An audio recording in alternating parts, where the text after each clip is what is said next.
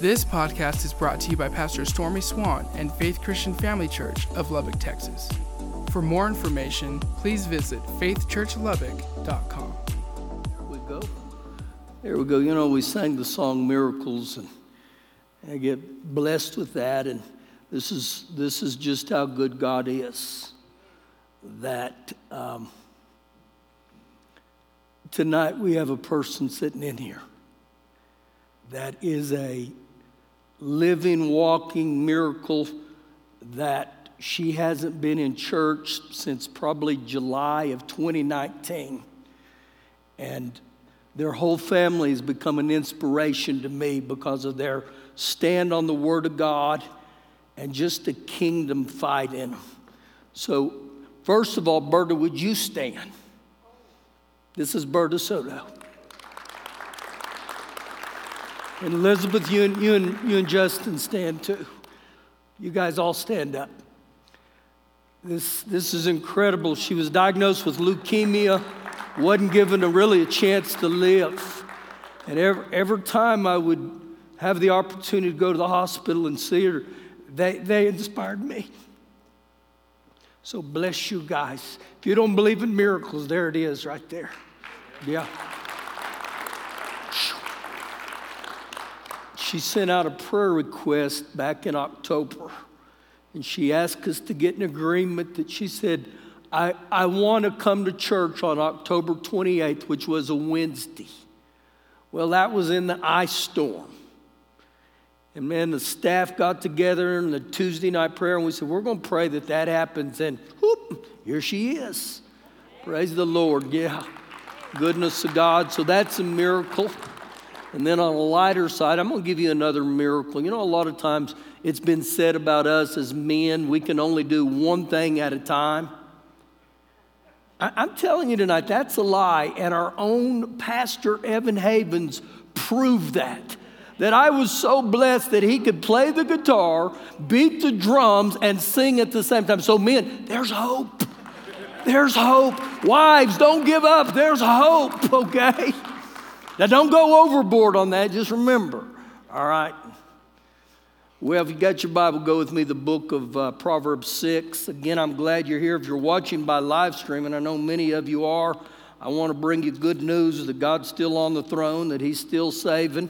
Uh, God has moved a lot of our families that had COVID back into going back to work. Uh, we have several that are getting out of the hospital tomorrow, including Bob Worth, who many of you have prayed for. And so, yeah, you can clap. Just the goodness of God. We are seeing God's goodness. Well, I'm going to give you an opportunity to receive our tithes and offerings tonight. And this passage, every time I study it, is always interesting to me. So, in saying that, we're going to learn from the ant tonight, okay? The little bitty guy called an ant. Proverbs 6, verse 6. Go to the ant, you sluggard. Now, I love this because one of the translations says, Go to the ant when you're feeling lazy. Uh oh. Consider her ways and be wise. Look at the, the, the ant as an example, which having no captain or overseer or ruler to tell them what to do, provides her supplies in the summer, and gathers her food in the harvest. Now, right there off of that, you begin to see this ant who doesn't have anyone to tell them what to do understands the power of a daily discipline. My choices today will impact my tomorrow. So he goes on to say the ant here, verse 9. How long will you slumber, O sluggard? When will you rise from your sleep? A little sleep, a little slumber, a little folding of the hands to sleep.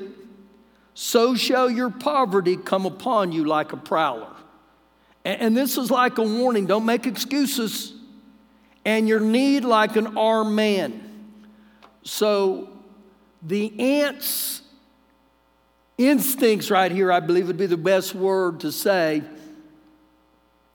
It tells us to shame laziness, to get rid of the habit of procrastination, a lack of initiative, and a lack of discipline. So when I read this right here, man, every one of us has a thing called our stewardship. And our stewardship testifies. So the best de- definition I can give you of stewardship is what do you do with what God's given you? And I said your stewardship testifies. And, and oftentimes we, we don't think that happens. But even in this passage right here, I, I believe the stewardship of the ant shows us I got to make my days count, okay? And so God is faithful. When you'll do your part, God will bless, okay? Let's pray. Father God, we love you tonight. We honor you. We, we thank you for the opportunity to give, Lord, grace us in these areas. Every one of us, that if we procrastinate or we've become lazy, slothful, a lack of discipline. Lord, I ask you to grace us in these areas. And we give you glory and honor for everything you've blessed us with in Jesus' name. Amen. Well, again, I'm glad you're here on a, on a Wednesday night. If you got your Bible, go with me the book of 1 Timothy, chapter 1. I'm going to give you a couple passages tonight that I believe will kind of locate our faith and give us an idea of this in the New Testament, and then we'll end tonight in the Old Testament. Um, you know, Hebrews 10 38 says, The just shall live by faith. The just shall live by faith. And we've, we've heard this over and over that Hebrews 11 6 says, Without faith, it's impossible to please God. So I believe if we really, really believe the Bible, man, we, we better load up. We better load up on faith. And what do I mean by that? Well, the Bible's very clear, Romans 10 17. The only way that faith comes is by hearing and by hearing the Word of God. So I, I got to hear the Word of God, but then it jumps to even more. I, I got to put the Word of God into motion. How would that look? Well, the best definition I can give you that would take you back into Joshua 1, where he said, Speak the Word. He said, Meditate on the Word, ultimately do the Word, and then you'll walk in prosperity and have good success. So I believe this is still the function of faith that I believe with my heart and I speak with my mouth. So we start here, and this was the Apostle Paul writing to this young pastor named Timothy, 1 Timothy chapter 1, verse 18. This charge or command I commit to you, son Timothy. And, and when I begin to look at this, he's, he's telling him, This is the responsibility that I'm telling you, okay? Listen real close, Timothy. According to the prophecies that previously made concerning you, that by them you may wage the good warfare.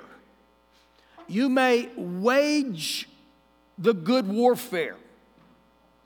And when I read this, he's, he's getting over onto an area called a, a spiritual warfare that you may wage the good warfare. Now, highlight something in there. It's a good warfare, not a bad one. It's a good one. So, how do I wage this good warfare? What, what would that actually look like?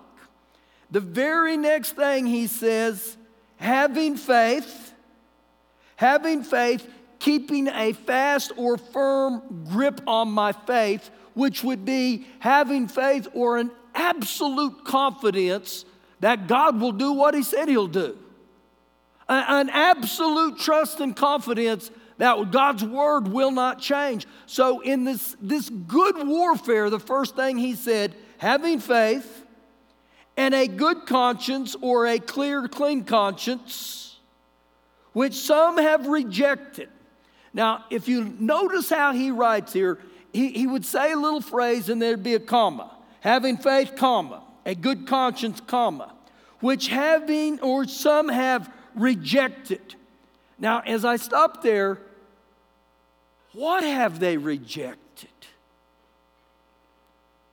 In verse 19, concerning the faith, they've suffered sheep, uh, a shipwreck because they've rejected these virtues specifically they rejected faith they rejected the opportunity to live and obey God in these areas, and now they're destitute of true faith. And it's interesting, he says, they've suffered shipwreck. The end was shipwreck or despair. So, in reading this here, those who choose to abandon the truth, those who choose to abandon the morals of the gospel in favor of false doctrine, they will be met with catastrophe. So when I read this, and I, I want to get into faith. I want to stay in faith. I want to live by faith. I want to fight that good warfare. And he's telling us here, you're going to have to step out and believe God and trust God for his grace, that he'll grace you with his faith, that he'll help you to do the things that the, the Word of God tells us to do. Now, go with me back to your right to 1 Peter chapter 1. And as you're going to 1 Peter here, Peter begins to give us a whole nother insight. And what you're going to begin to see in this passage, that there's times in our life you're going to endure trials. You're going to have to endure them. Sometimes a trial can be defined as a crisis. Now, I don't have to ask of hands, but you may be in a crisis right now. You may be in a trial right now. Just, just watch what Peter says in his writing. 1 Peter chapter 1, verse 3. Blessed be the God and the Father of our Lord Jesus Christ, who according to his abundant mercy has begotten us again.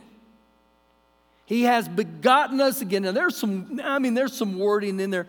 Woo, I think it's powerful when we we get up and we welcome a God's abundant mercy. I, I, I welcome your abundant mercy. You know, the, the scripture is very clear that the mercies of God are new every day. You know why? We use them all up. Thank God the sun comes up and there's a whole nother line of mercy. But he says, abundant of mercy and has begotten us again. Now, that statement, begotten us again, is literally meaning having been born again. I, have been given another chance in this life because I've been born again. Now, it's, it's clear in, in 2 Corinthians 5 that when we get born again, we become new creations in Christ Jesus. That it's very clear that says, Old things have passed away. Behold, all things have become new. And so I don't know about, I celebrate this. I, I'm a new creation. I've been begotten again. I've been given a second chance at this thing called life. He goes on to say, He has begotten us again to a living hope. The living Christ makes possible a living hope. Now, as I begin to look at this, you know what this literally means a living hope? You can stand up again. You can get back up again. It's, it's like the Lord saying, because of salvation in you, get back up again. Start living again. Verse 4 To an inheritance that's incorruptible or imperishable and undefiled, and it does not fade away, reserved in heaven for you. It's reserved for you. Ooh, God's got inheritance for us. Not only eternity in heaven, but He's got inheritance for us right now. Verse 5 Who are kept by the power of God. Who are kept by the power of God, which literally means protection against the enemy. God has kept you by His power for salvation ready to be revealed in the last days. Now, watch what he talks about here, starting in verse 6. In this, greatly rejoice. In what am I to greatly rejoice? For a little while, if need be, you may have been grieved or distressed by various trials. in comparison with eternal inheritance, these present trials are just for a little while. Just for a little while. Compared to eternity. Now, he said something that caught my eye when he said, Greatly rejoice, though now for a little while, if need be, you've been grieved in various trials. I, I'm to rejoice that I'm in various trials. Well, I can rejoice in these trials because number one, I know God's going to come through. And number two, I'm born again. I know where my inheritance is going to ultimately leave me at in heaven. So he said, Rejoice in these things. But I can't get past what he said. There's going to be various trials. Verse 7 that the genuineness of your faith, that the sterling core of your faith, being much more precious than gold Whew, what a statement. That the genuineness of your faith is much more valuable than gold. It's much more precious than gold. Now, you know what this tells me? Man, when people on this earth get into faith, God's very aware of you. If He says, that's what's precious, but if it's that precious, why do we need more of that? It's more precious than gold that perishes, though it's tested by fire. So the faith that becomes genuine is got to be tested by fire. In other words, you're going to go through some things. Your faith is going to go through some things. And when it's tested by fire, that it may be found to praise and honor and glory at the revelation of Jesus Christ. So, genuine faith that's put through suffering, it comes out proved. The best way I begin to read this, and the passion I believe said it's this that when your faith goes through a fire, that's the only way that you find out what authentic faith is. And when I read that, I said, Lord, I want my faith to be authentic. I, I want my faith to be real. Really, when I think about it in this sense, I don't want some knockoff faith. I want authentic faith that it's real and it believes in God. It stands on the Word of God. It doesn't move. Now, when you read that right there, I believe Peter was, was encouraging us. He was admonishing us to say, You're going to go through some, hang on to it, okay? Don't let your faith get shipwrecked. Go with me into the Old Testament to Genesis chapter 12. Genesis chapter 12. And so, as I'm thinking about all this, how our faith has to go through fire, our lives when we choose to live by faith, will resemble Abraham, who's called the father of faith. And so when I read this passage here, Genesis 12, I'll, I'll think the Word of God will begin to, to illustrate to me and you man, you got to stay with the Word of God for the long term for the long haul. Genesis 12, verse 1. Now the Lord had said to Abram, He spoke to Abram, and He said, Get out of your country, from your family, and from your father's house to a land that I will show you. Now, Abraham's journey of faith, who's the father of faith, the Bible highlights that, his journey of faith begins right here with a charge from Father God. And he says to him, You've, you've got to go to a land that I tell you. And on this journey, it would be a test for him to start with that he's got to give up everything with him that he's familiar with and secure with. Everything that he had always known from your country, from your family, from your father's house, to a land that I will show you.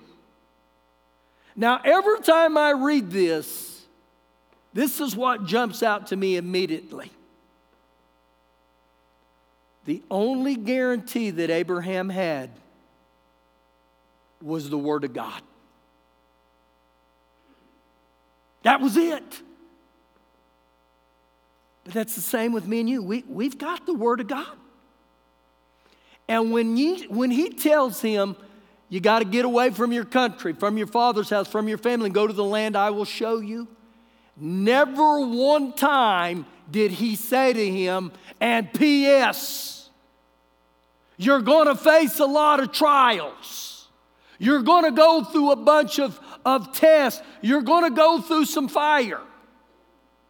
And I begin to think about that with all the great men and women of the Bible. He would tell them their assignment, their charge, their responsibility, but he would never, he would never highlight it with all the stuff you're going to have to go through to get there. And I think about Joseph at a young age. Remember, he's got these incredible dreams and everything, but not one time did God say, and by the way, your brothers are going to want to kill you. And, and by the way, you're going to be sold to a slave. And but with every crisis, every crisis, when I'm going through trans- transition in my life, that will be the highlight. Verse 2 I will make you a great nation, I will bless you, and I will make your name great, and you shall be a blessing. Woohoo! Thank you, Lord. Thank you. Sounds great. I'm all in. I will bless those who bless you, and I will curse him who curses you. And in all the families of the earth, you shall be blessed. You got it? Abraham's, he's got it. You know how I know he's got it? Look at verse 4. So Abram departed. Abram departed. Now I want to go back to something where we started on this. For him to depart is a leap of faith. That's, that's all this is. That's all he's got is a promise which would be a leap of faith. And so, if I am to analyze a leap of faith here, he's saying, you know what? I'm departing because, Father God, I'm going to trust you and I'm going to trust your word only because you said so. So he departs. And Lot with, with him. And Abram was 75 years old when he departed from Haran. Then Abraham took Sarah's wife, Lot his brother, son, and all the possessions that they had gathered, and the people that they had gathered inquired in Haran, and they departed to go to the land of Canaan. So they came to the land of Canaan, and I highlight again, all they had to go by was a promise. But you know, when I read that, when you get a promise from God, that's all you need. That's all you need. Just hang on to that promise. And when I talk about that, I liken to the Word of God where you got to have bulldog faith. And when I mean in bulldog faith, man, when a bulldog bites down, he latches onto that thing. And it's almost like they got to pry his teeth apart to get it out. That's how we got to be with the promises of God. And I believe this with Abraham. Because as he departed, his choice to obey what God told him to do now doesn't just uh, affect him. I got a wife, I got kids, I got all kinds of people, but it didn't move him. And the interesting thing, the more Abram goes into this and walks into this, I can never find where he questions God. He just keeps going verse 8 or 6. Abraham passed through the land to the place of Shechem, as far as the terebinth tree of Moriah. And the Canaanites were there in the land. Then the Lord appeared to Abram, and he said, To your descendants I will give this land. Now he gives him another promise. To your descendants I will give this land. And there Abram built an altar to the Lord who had appeared to him. Now, the reason he built an altar to the Lord, the altar was always signifying that I'm going to come into the presence of God. I'm going to worship God. And the altar was a reminder to them of God's promise and God's protection. And he builds an altar to the, to the Lord right there. In other words, it's like, I trust you, Father God. I trust you for every bit of this. Verse 8. And he moved from there to the mountains east of Bethel, and he pitched his tent with Bethel on the west and Ai on the east. And I stopped there. The word Bethel, Beth means house, L E L means Lord house of the Lord. Now, look what he does here at the house of the Lord. And on the east was Ai, and there he built an altar to the Lord, and he called upon the name of the Lord. And so this becomes a habit of him that he begins to go to the altar and he begins to spend time in the presence of God. And I believe it again was to say, Father God, I trust you, I worship you. And that's why it's so significant when I come to the altar and I just come to a place to worship Him and say, Lord, let your presence reassure me that this is you. Verse 9. So Abraham journeyed going on still toward the south. Now there was famine in the land. Now there was famine in the land. Now, when I read there was famine in the land,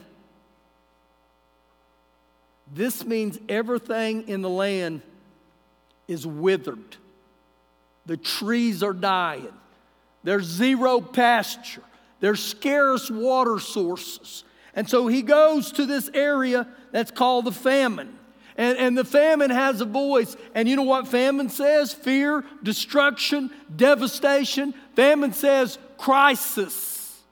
What are we going to do? And I wonder when he starts going in this and he thinks, I'm going to this place, this land that he's going to give me that's so blessed, and he sees a famine. I wonder in his flesh if he didn't want to whisper in Sarah's ears and say, I think I missed it. I think I blew it. In our modern day, is I think I choked. He sees all this. And look what it goes on to say even further here. And he, he, then he went down to Egypt to dwell there, for the famine was so severe in the land. Crisis, difficulty. But what I find out in this journey here, he never questions God, he never second guesses God when everything in him is screaming, quit. When everything is screaming, give up. Don't go anymore. And I believe every one of us in times in our life, we have those thoughts, we hear those words. Quit, just give up. Turn around and go back. But something within this guy, and I believe it was all hinging on the promises of God, he kept going and he kept going and he kept serving God. And you may say, well, how do you know all that? Well, go to the book of Hebrews, chapter 11. And I'm fast forwarding you through the Bible here on a, on a Wednesday night. And if you've ever studied Hebrews 11 at all, Hebrews 11 is better known as the Faith Hall of Fame. And if you were to read Hebrews 11 over and over, it'll say, and by faith, and by faith. And every one of those men and men and women that are in the Faith Hall of Fame, man, they stood out by faith. They stepped out by faith. They trusted and believed God. Now, look what it says here in the Faith Hall of Fame about Abraham. Hebrews 11, verse 8 by faith. By faith, Abraham obeyed when he was called to go out to a place which he would receive as an inheritance. By faith, Abraham obeyed. By faith, Abraham said, This is what God said, and so I'm going to obey it. So when I read this, the only way he inherited the, the inheritance was by faith. He had to go with it. So anytime I don't obey God, I believe this with all my heart, we are forfeiting inheritance that God wants you to have. But the only way is to step out in faith. And so he goes on to say here, and he went out not knowing where he was going.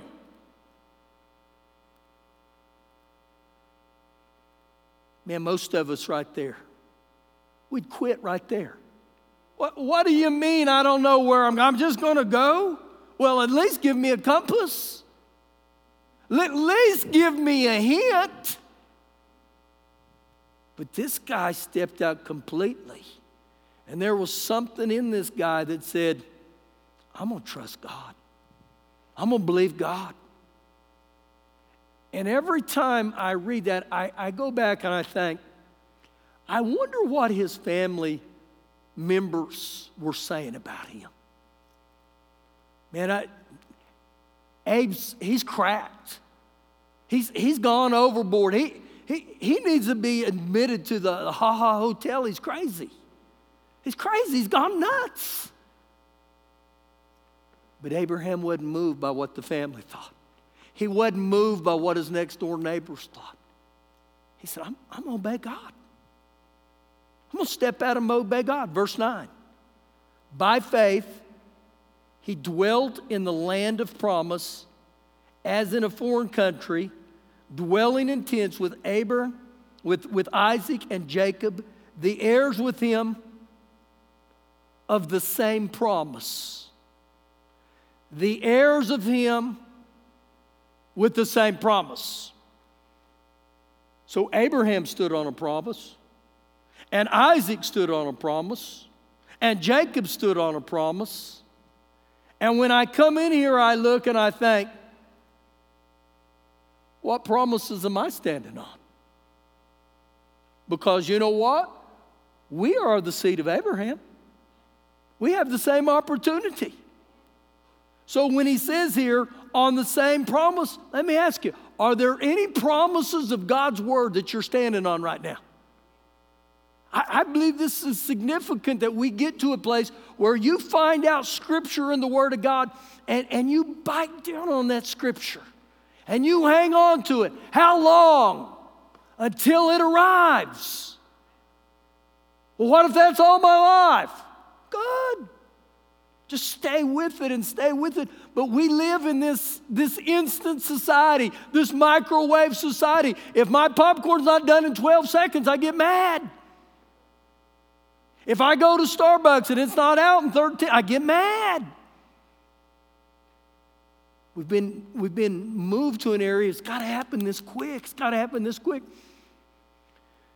You know, years ago, I'm, I'm struggling in my life really, really, really, really hard with that stinking stuff called alcohol. And I got to a place in my life where I, I hated it. And listen, the only way you get free from anything, you got to hate it. And sometimes you've got to have a, a, consequence or something in front of you that will cause you to hate it. Well, in my life, I had a wife and a daughter, and my wife said, if you're going to serve that, we're done, okay? And when I realized that consequence, so I got where I hated it, and so I stood on a scripture. I, I dug in the word, and I said I, I did. Shelley was with me. And Colossians 1.13, he said, He delivered me from the power of darkness. And I begin to speak that. And man, I would, I would meditate on that. I would look at that and I'd say, Thank you, Lord. You, you said you've delivered me from the power of darkness. Now, if you're watching live stream, I'm talking to you right now. I stood on it and I stood on it. And I would pray that, and Shelly would pray that. And we had three by five cars, and I'd say, Father God, you said that you delivered me from the power of alcohol. You set me free. Father God, I believe you. But from the time I started confessing that and standing on that promise until I totally got free of that, was four years. Four years. But man, it's, it's a journey that ignited my faith because you know what happened with me and me? I realized He answered that promise. He answered that. And I believe in this as I end here in verse number 10 for he waited for the city which has foundations, whose builder and maker is God. Is God.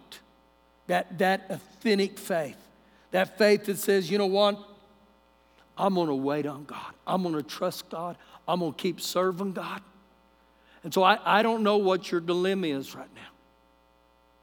I, I don't know where you're at.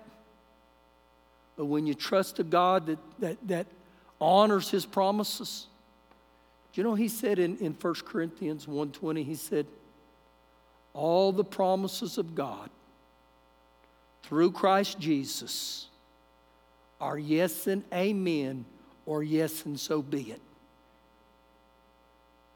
And I get a hold of the promise. Get a hold of the promise. Find scripture for you. Stand on that. And I don't care what begins to happen, stay with it. Stay with it. That authentic faith. Why don't you stand up here with me? It's now 8 o'clock in the central, central time zone.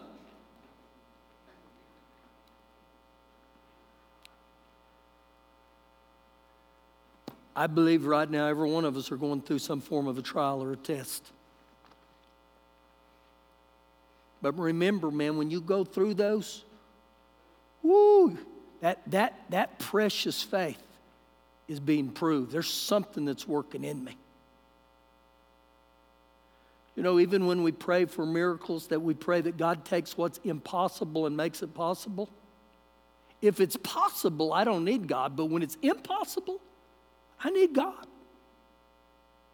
Well, I'm in a situation, I, I need the impossible God to move in my life. But the way He moves is through His Word and when we choose to believe it. See, again, none of you in here got born again until you stepped out by faith and you said, Lord Jesus, I ask you to come into my heart and be Lord of my life. I believe in my heart, I confess with my mouth. Keep moving in that area of promises. I'm going to ask you to bow your head. Just raise your hands if you feel like, man, I want to honor God. I honor you, Lord. We, we raise hands to the great Jehovah today. Father God, the, the God who promised Abraham, the God who, who challenges us to this day with his word.